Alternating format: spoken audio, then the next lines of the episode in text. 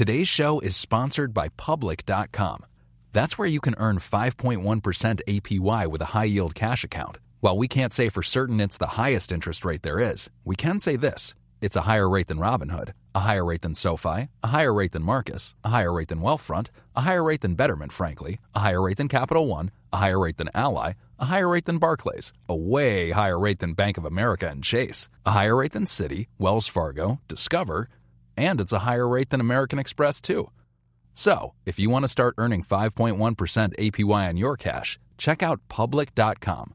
We can't say it's the highest interest rate, but it's pretty damn up there.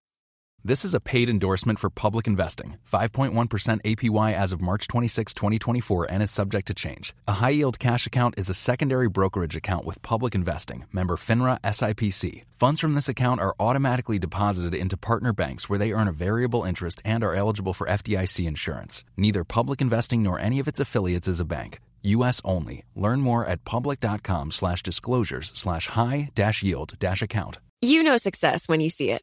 Or you think you do. The people in the spotlight. But what about those small business masterminds who succeed at making their money work harder?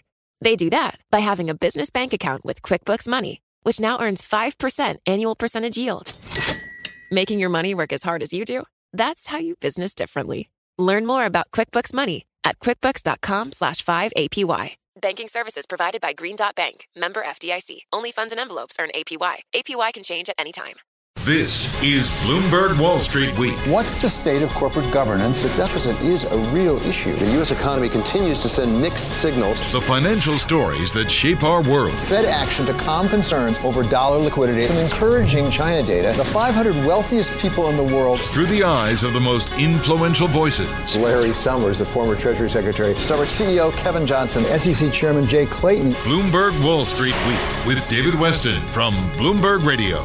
Populism hits the financial markets. Is it a fluke or does it point to something deeper?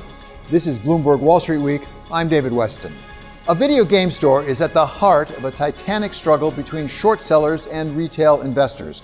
Until recently, GameStop was a company whose time seemed to have passed, with serious gamers turning to the internet, not the mall, to get their games. But then social media got involved, starting a meteoric rise in GameStop stock after Reddit's Wall Street Bets forum started pumping the stock to its 3 million users.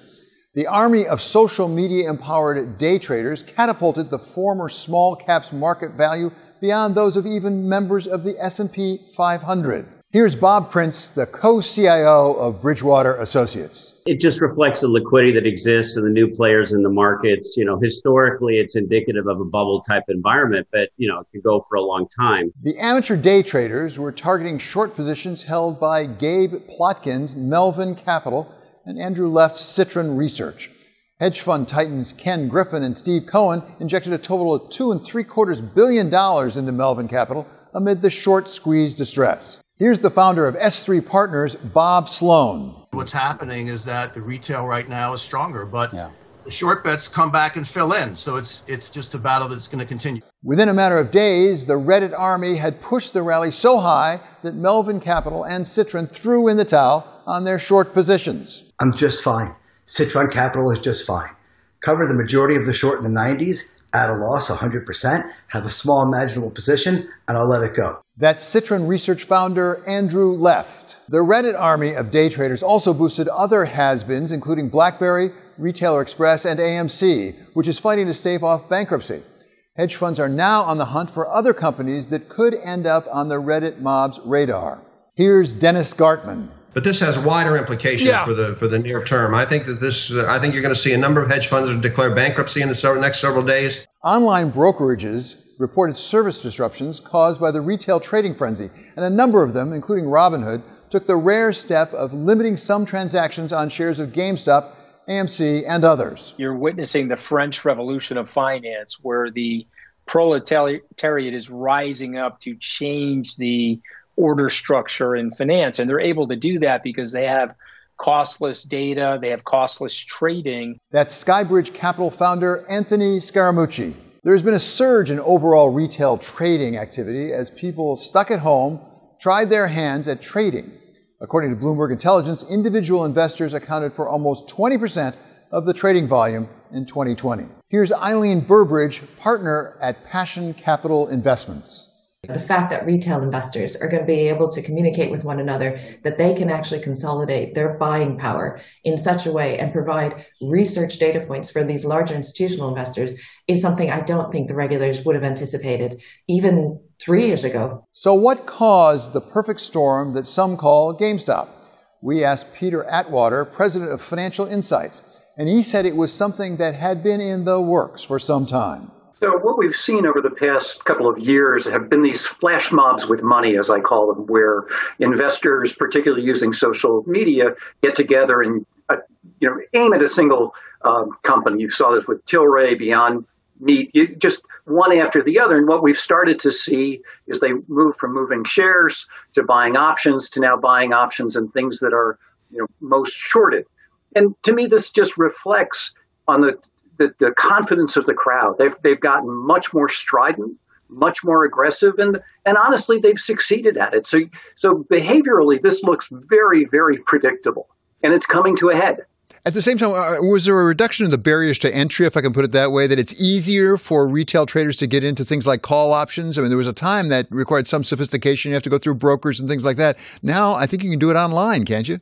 Sure. I mean, the, the technology has moved with the crowd, but I mean, let, let's be honest. This this has been going on for a long time. You you go back and you read financial history, and they talk about you know the the telegraph suddenly causing you know the market to move more quickly. This is this is the same thing, but in in a 2021 version.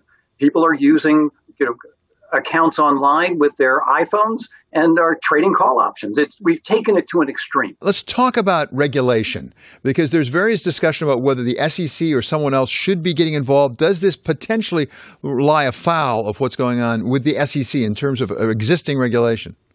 I, I don't know if it runs afoul or not, but as a researcher, I have found that regulators, when they act, react to sentiment. And so I expect that if sentiment becomes too extreme, people become concerned about systemic safety, then you'll see the regulators move in in force. And and you know that that's what they do. They they will close the barn doors at, at the moment that the, the animals have already left. They're, they're going to pour water on a fire that was already extinguishing well, on its and, own. And the question, at least in my mind, I think in many people's minds, is do existing regulations really address this? I mean, people have talked about like pump and dump. Certainly there are regulations about that where you really talk a stock, uh, a stock up so you can sell it. Or does there need to be a whole new regulatory approach to this, if any at all? No, I, I expect the regulators will respond to this you know, after the fact with with regulations that try to modernize, um, you know, and and and reflect truly what's in place today. But but I would think about it almost like Sarbanes Oxley. It will come well after the crowd has dispersed. That was Peter Atwater, president of Financial Insyghts and lecturer in economics at William and Mary. Coming up, Bank of America CEO Brian Moynihan on the rise of retail investors and what it means for the markets. That's next on Wall Street Week on Bloomberg. Today's show is sponsored by Public.com.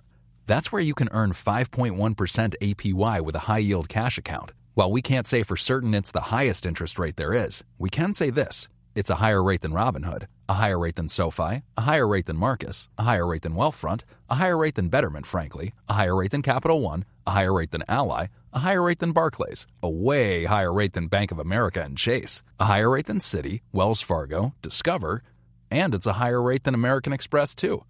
So, if you want to start earning 5.1% APY on your cash, check out public.com. We can't say it's the highest interest rate, but it's pretty damn up there.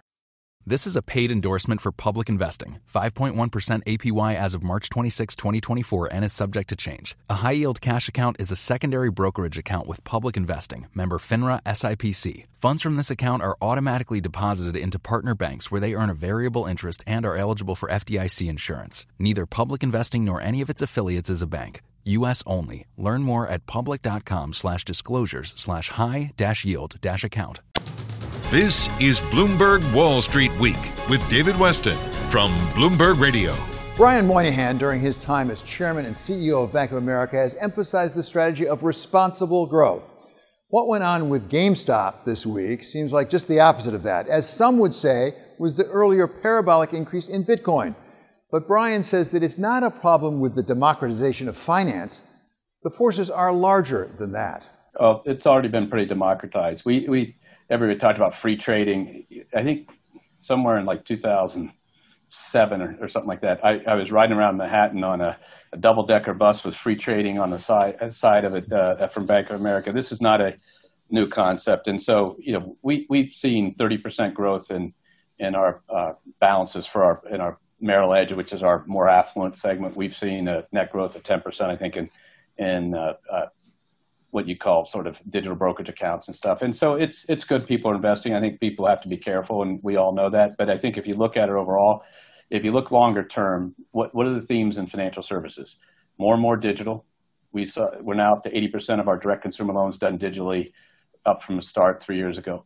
Uh, more and more digital. More and more demand for I want digital and I want high touch. I want the branches and I want the digital.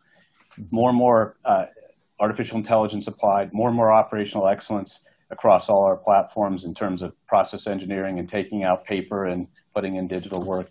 Those are the themes that are just going to be tremendous. Artificial intelligence, distributed networks, um, data information movement, you know, all those things are incredibly important.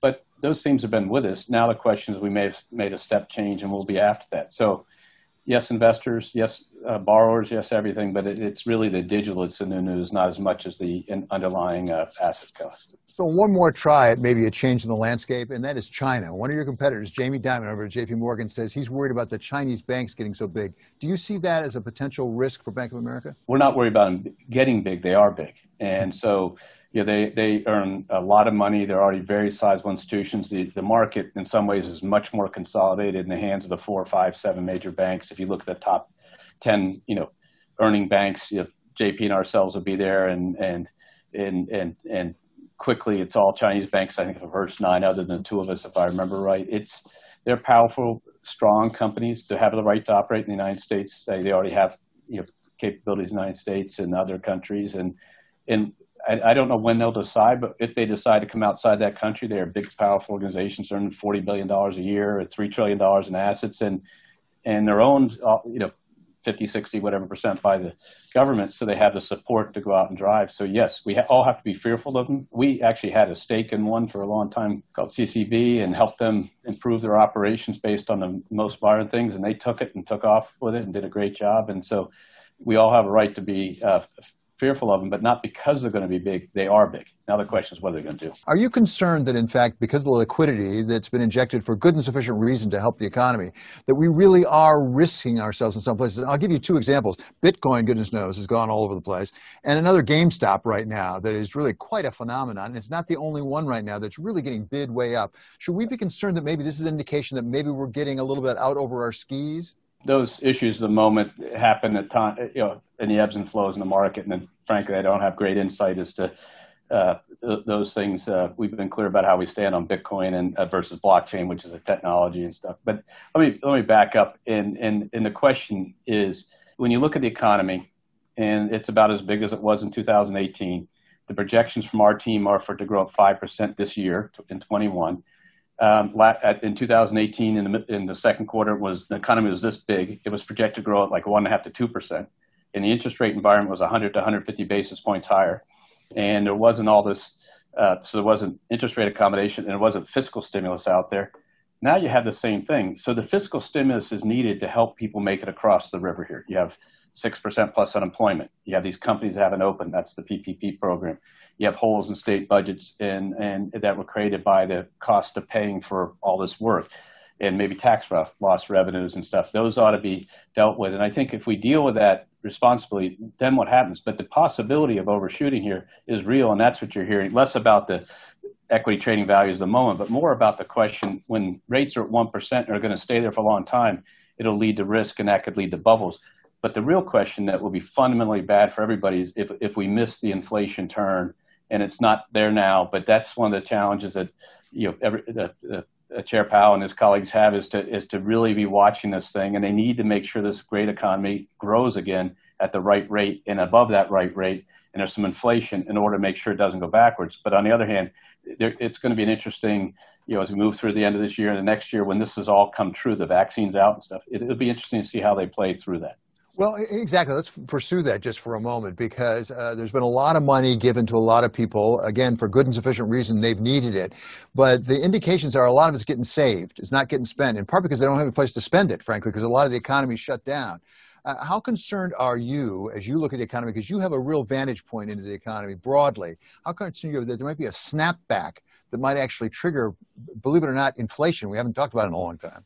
Well, there's been, I mean, it's kind of interesting. If you trace last year, and we'll see with the fourth quarter you know, all ends up final. But if you think about down 30, up 30, and up a few percentage, you know, three four percentage points or whatever it turns out to be. And then this quarter, the projections are it may come down closer to flat, and that has a little bit to do with the first quarter. But if you actually then pull that apart and look at our our consumer, uh, what we call consumer spending, and so debit and credit card spending is one thing, but this is around you know people taking money out of ATMs and spending it, writing checks for services, uh, P2P, the Zelle product, which is huge right now. Um, if you look at that spending through the first 23 days of January, it's up eight or nine percent over last year's first 23 days of January, which was up nine percent over the year before. So it is bigger in dollar amount. It is growing faster than it grew from uh, uh, uh, from eight, uh, from 19 to 20, 18 to 19, and as fast as 19 to 20. If you look at the type of customer, obviously for the people who are unemployed and you can see them receiving unemployment benefits, they're using the money faster.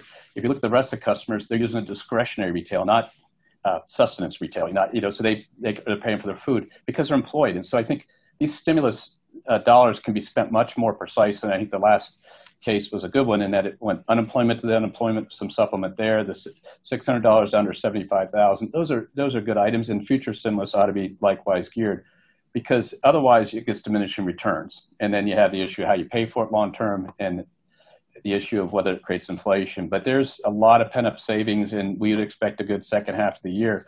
Now, it's just the mistake everybody makes is they get talking about all the economics and they forget there's one simple question, which is we have to win the war on the virus. And right now, we're going in with a much better uh, situation from a, the fight in that we have this vaccine, and this vaccine's going into people's arms. And that then changes the course of this. And yet, that's still out there, but that's a light in a tunnel that wasn't here this year, you know, last year in the summer. That was Brian Moynihan, Chairman and CEO of Bank of America. Coming up, working from home once seemed to be the bold new innovation. But now, for many, the question is when can I come back to work? That's next on Wall Street Week on Bloomberg.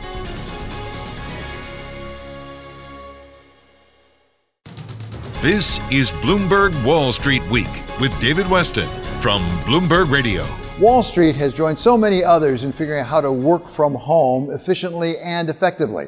But the appreciation for all that added flexibility just may be wearing off. You know, we, we have 10, 12% back. We were bringing some people back when the case count fell the problem is is that you know then the Thanksgiving came, Christmas came, the whole thing sort of exploded again.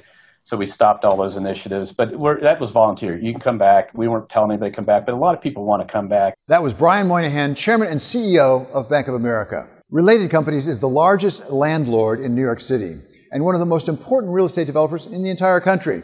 And we asked its CEO, Jeff Blau, what it's going to take to get people back into the office in New York the two obvious answer, answers are vaccine rollout, um, but probably even more critical right now is testing. Um, you know, we all thought after New Year's that everyone would would return right back to the office, but in an interesting twist, I, I have a feeling that the vaccine announcement and the closeness of it has really enabled companies to just say, you know, I'm gonna I'm gonna just wait. It's so close. I'm not to pull everyone back to the office yet. You know, unfortunately, in New York, um, you know, office actual occupancy, people showing up for at their desk every day is under 10%. Um, and it's it's critical that we kind of really push testing, make people feel safe and comfortable uh, until they ultimately do get the vaccine so people come back to the office. If people don't come back to the office, New York cannot recover, and that's really that's really the sad thing that's happening now. Our restaurants are closing, small businesses are closing, and and just if you walk around Midtown, people aren't here, and so it is critical. Um, I do think that uh, the rapid test is getting uh, cheaper and more effective, and so that will help. But um, I think it's it's going to be slow going until kind of a real vaccine rollout. What can people, companies that own and or manage these properties do to expedite that? I mean, for example, does it make sense for them to put rapid testing in into their own buildings? So, uh, in in partnership with the governor, uh, Governor Cuomo here in New York, uh, what we've done and what he really put out was every building.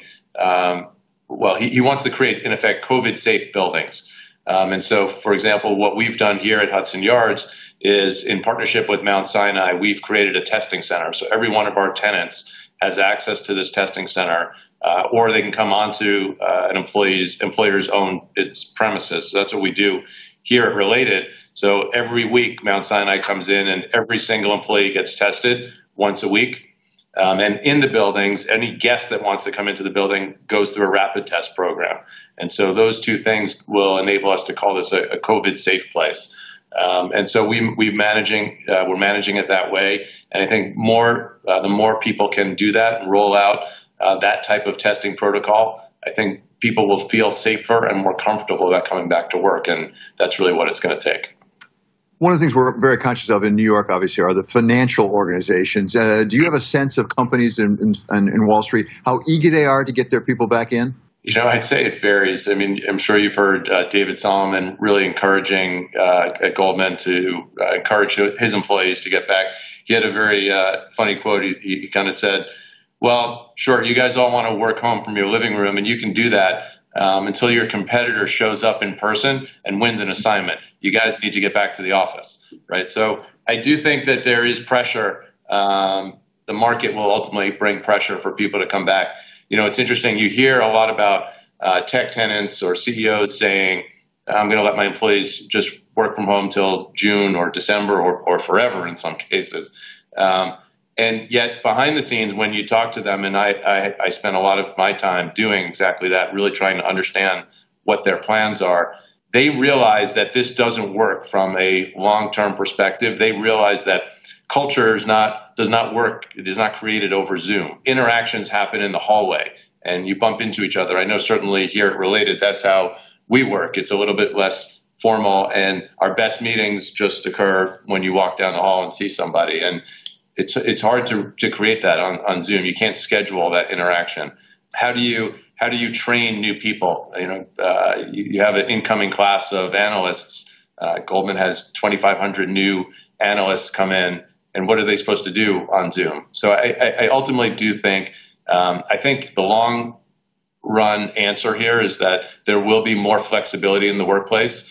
Um, I think that employees value the ability to work from home a portion of the time. If you divide a person's day into the bump into a hall, an interactive meeting, and writing an investment memo, which they can do by themselves, maybe there's a way to divide that work up. And the I'm just using this. The investment memo writing actually happens, you know, on Friday at home, um, and the rest is. But it also needs to be a coordinated day because if you have people randomly showing up and not showing up, then that interaction doesn't happen either. So, in speaking to some of the tech companies, that's what I'm hearing as a potential outcome of this. They might be that this group says on Thursday, we're going to have work from home day, but everybody else, and, and it has to be the same day.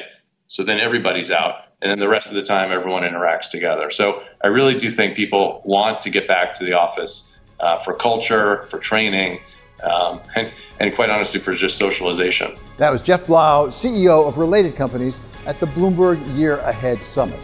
Coming up, we wrap up the week, as always, with special contributor Larry Summers of Harvard. That's next on Wall Street Week on Bloomberg. Today's show is sponsored by Public.com. That's where you can earn 5.1% APY with a high yield cash account. While we can't say for certain it's the highest interest rate there is, we can say this it's a higher rate than Robinhood, a higher rate than SoFi, a higher rate than Marcus, a higher rate than Wealthfront, a higher rate than Betterment, frankly, a higher rate than Capital One, a higher rate than Ally, a higher rate than Barclays, a way higher rate than Bank of America and Chase, a higher rate than Citi, Wells Fargo, Discover, and it's a higher rate than American Express, too. So, if you want to start earning 5.1% APY on your cash, check out Public.com. We can't say it's the highest interest rate, but it's pretty damn up there. This is a paid endorsement for public investing. 5.1% APY as of March 26, 2024, and is subject to change. A high yield cash account is a secondary brokerage account with public investing. Member FINRA SIPC. Funds from this account are automatically deposited into partner banks where they earn a variable interest and are eligible for FDIC insurance. Neither public investing nor any of its affiliates is a bank. U.S. only. Learn more at public.com slash disclosures slash high dash yield dash account. This is Bloomberg Wall Street Week with David Westin from Bloomberg Radio. We wrap up every week with our special contributor, Larry Summers of Harvard. And this week, we have to get Larry's thoughts on the phenomenon that is GameStop and what it may tell us about the state of our markets, our economy, and maybe our politics more broadly, I should say. Larry, so thank you so much for being with us. Uh, you're a macroeconomist. You're not a day trader that I'm aware of. You're not a short seller that I'm aware of. So I'm not asking about as a trader, but from a macro perspective, is GameStop, let me put it simply, a fluke or a symptom? I think it's a bit of both. I think it points up uh, that there's a lot of activity in finance and in financial markets that's not necessarily particularly productive were particularly rational and that there's a need for adult supervision uh, sometimes. Uh, I don't think that this is something that's either going to lift the economy up or bring the American economy uh, down, but it does seem like there's more risk uh, than there has to be born in a variety of directions. So that's the question, really. Could this be a canary in the mine shaft? Uh, the, the economy is not going to make it or not make it based on GameStop, goodness knows. But it could be an indication, couldn't it, of, of, of sort of froth or even more than froth, maybe a bubble. As you know, Chair Powell was asked about that this week. Look, I, I think you've got to be concerned. GameStop is one thing.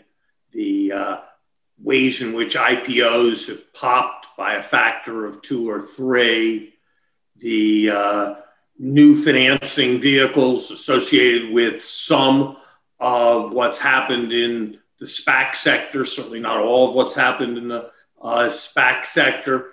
All of this has a slight feeling of 2000 or 1929 uh, in uh, the air.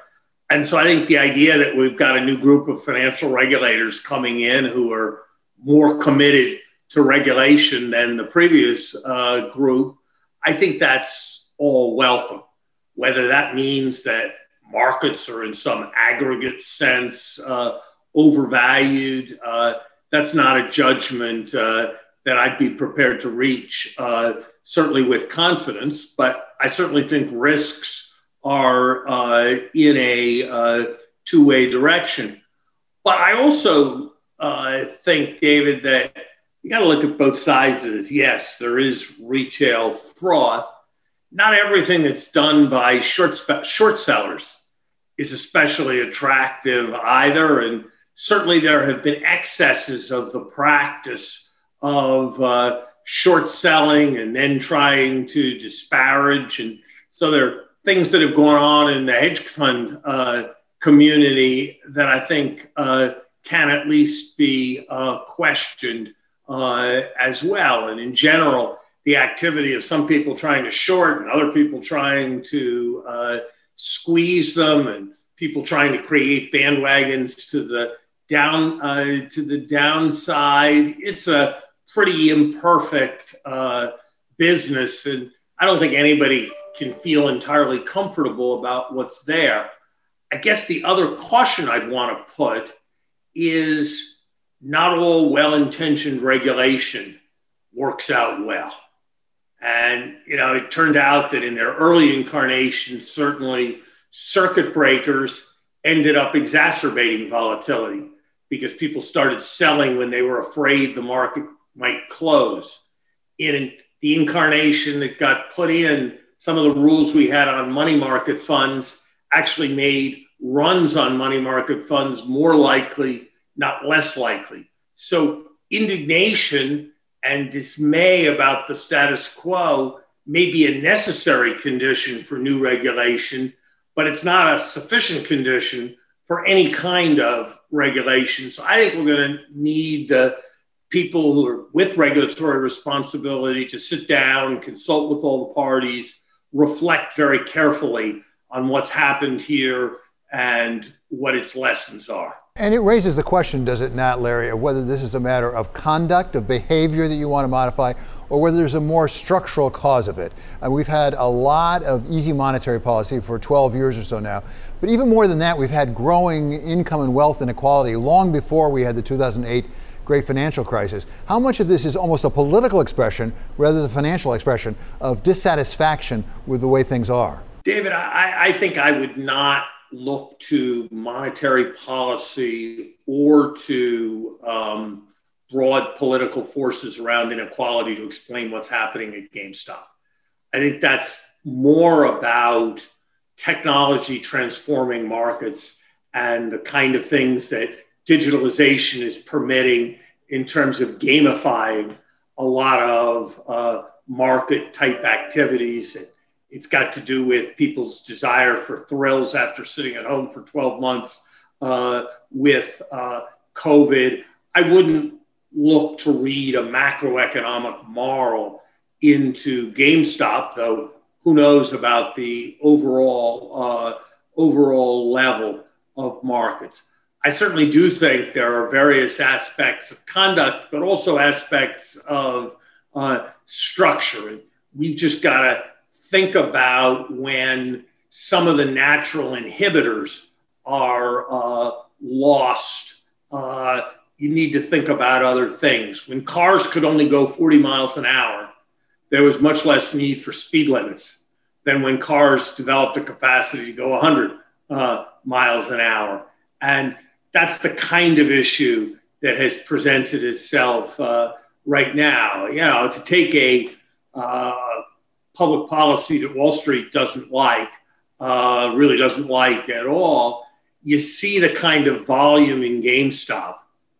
And you wonder whether if there was a small transactions tax, even of 10 or 20 basis points on each share traded, whether you wouldn't contain a lot of that and in the process contain a lot of uh, mania. And that's a policy that would disproportionately fall on the affluent, but would tend to be an inhibitor of this kind of activity. And so I think yes, what everyone thought about transactions taxes yesterday, they look a little better as an idea today. That doesn't mean we should rush out and uh, implement them, but I would be more looking to the changes associated with IT as a route here than I would to easy monetary policy, concerned as I am about the long run consequences of easy monetary policy. Where does this all lead? I mean, this week we had the likes of Alexandria Ocasio Cortez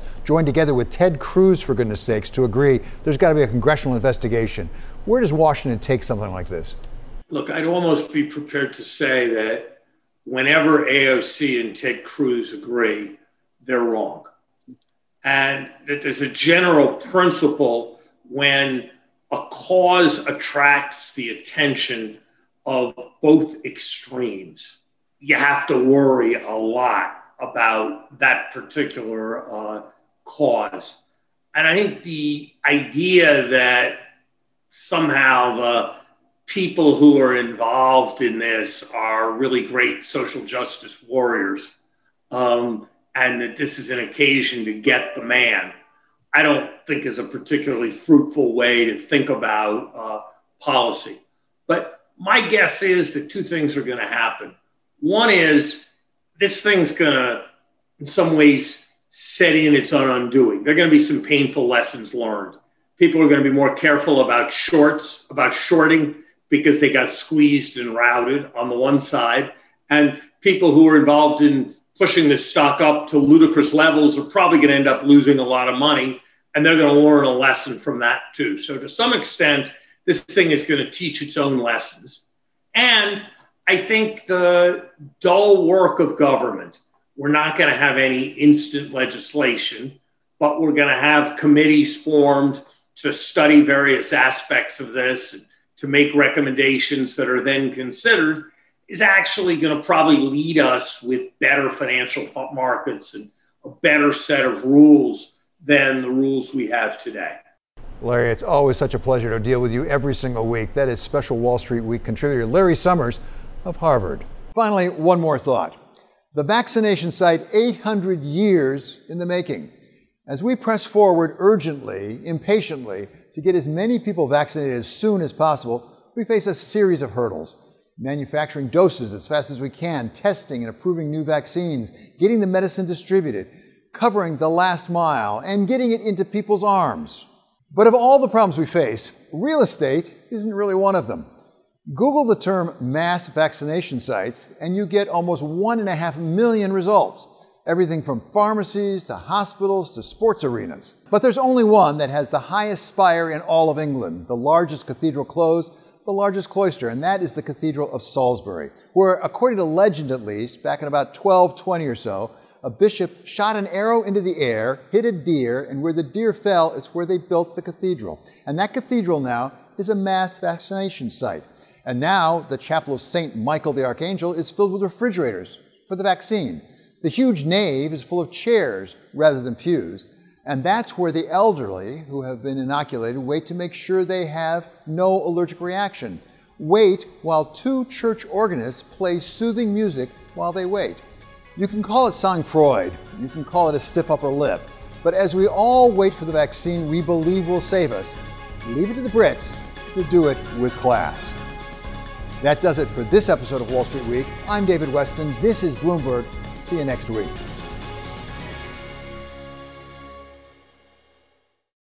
Collaborate for a greener future at the Bloomberg Green Festival, a groundbreaking celebration of the thinkers, doers, and innovators leading the way. From design and culture to technology, science, and entertainment. Hear from inspirational speakers and immerse yourself in climate solutions. July 10th through 13th in Seattle. Title sponsor Amazon. Official airline Alaska Airlines. Get 20% off using promo code radio20 at bloomberglive.com slash green festival.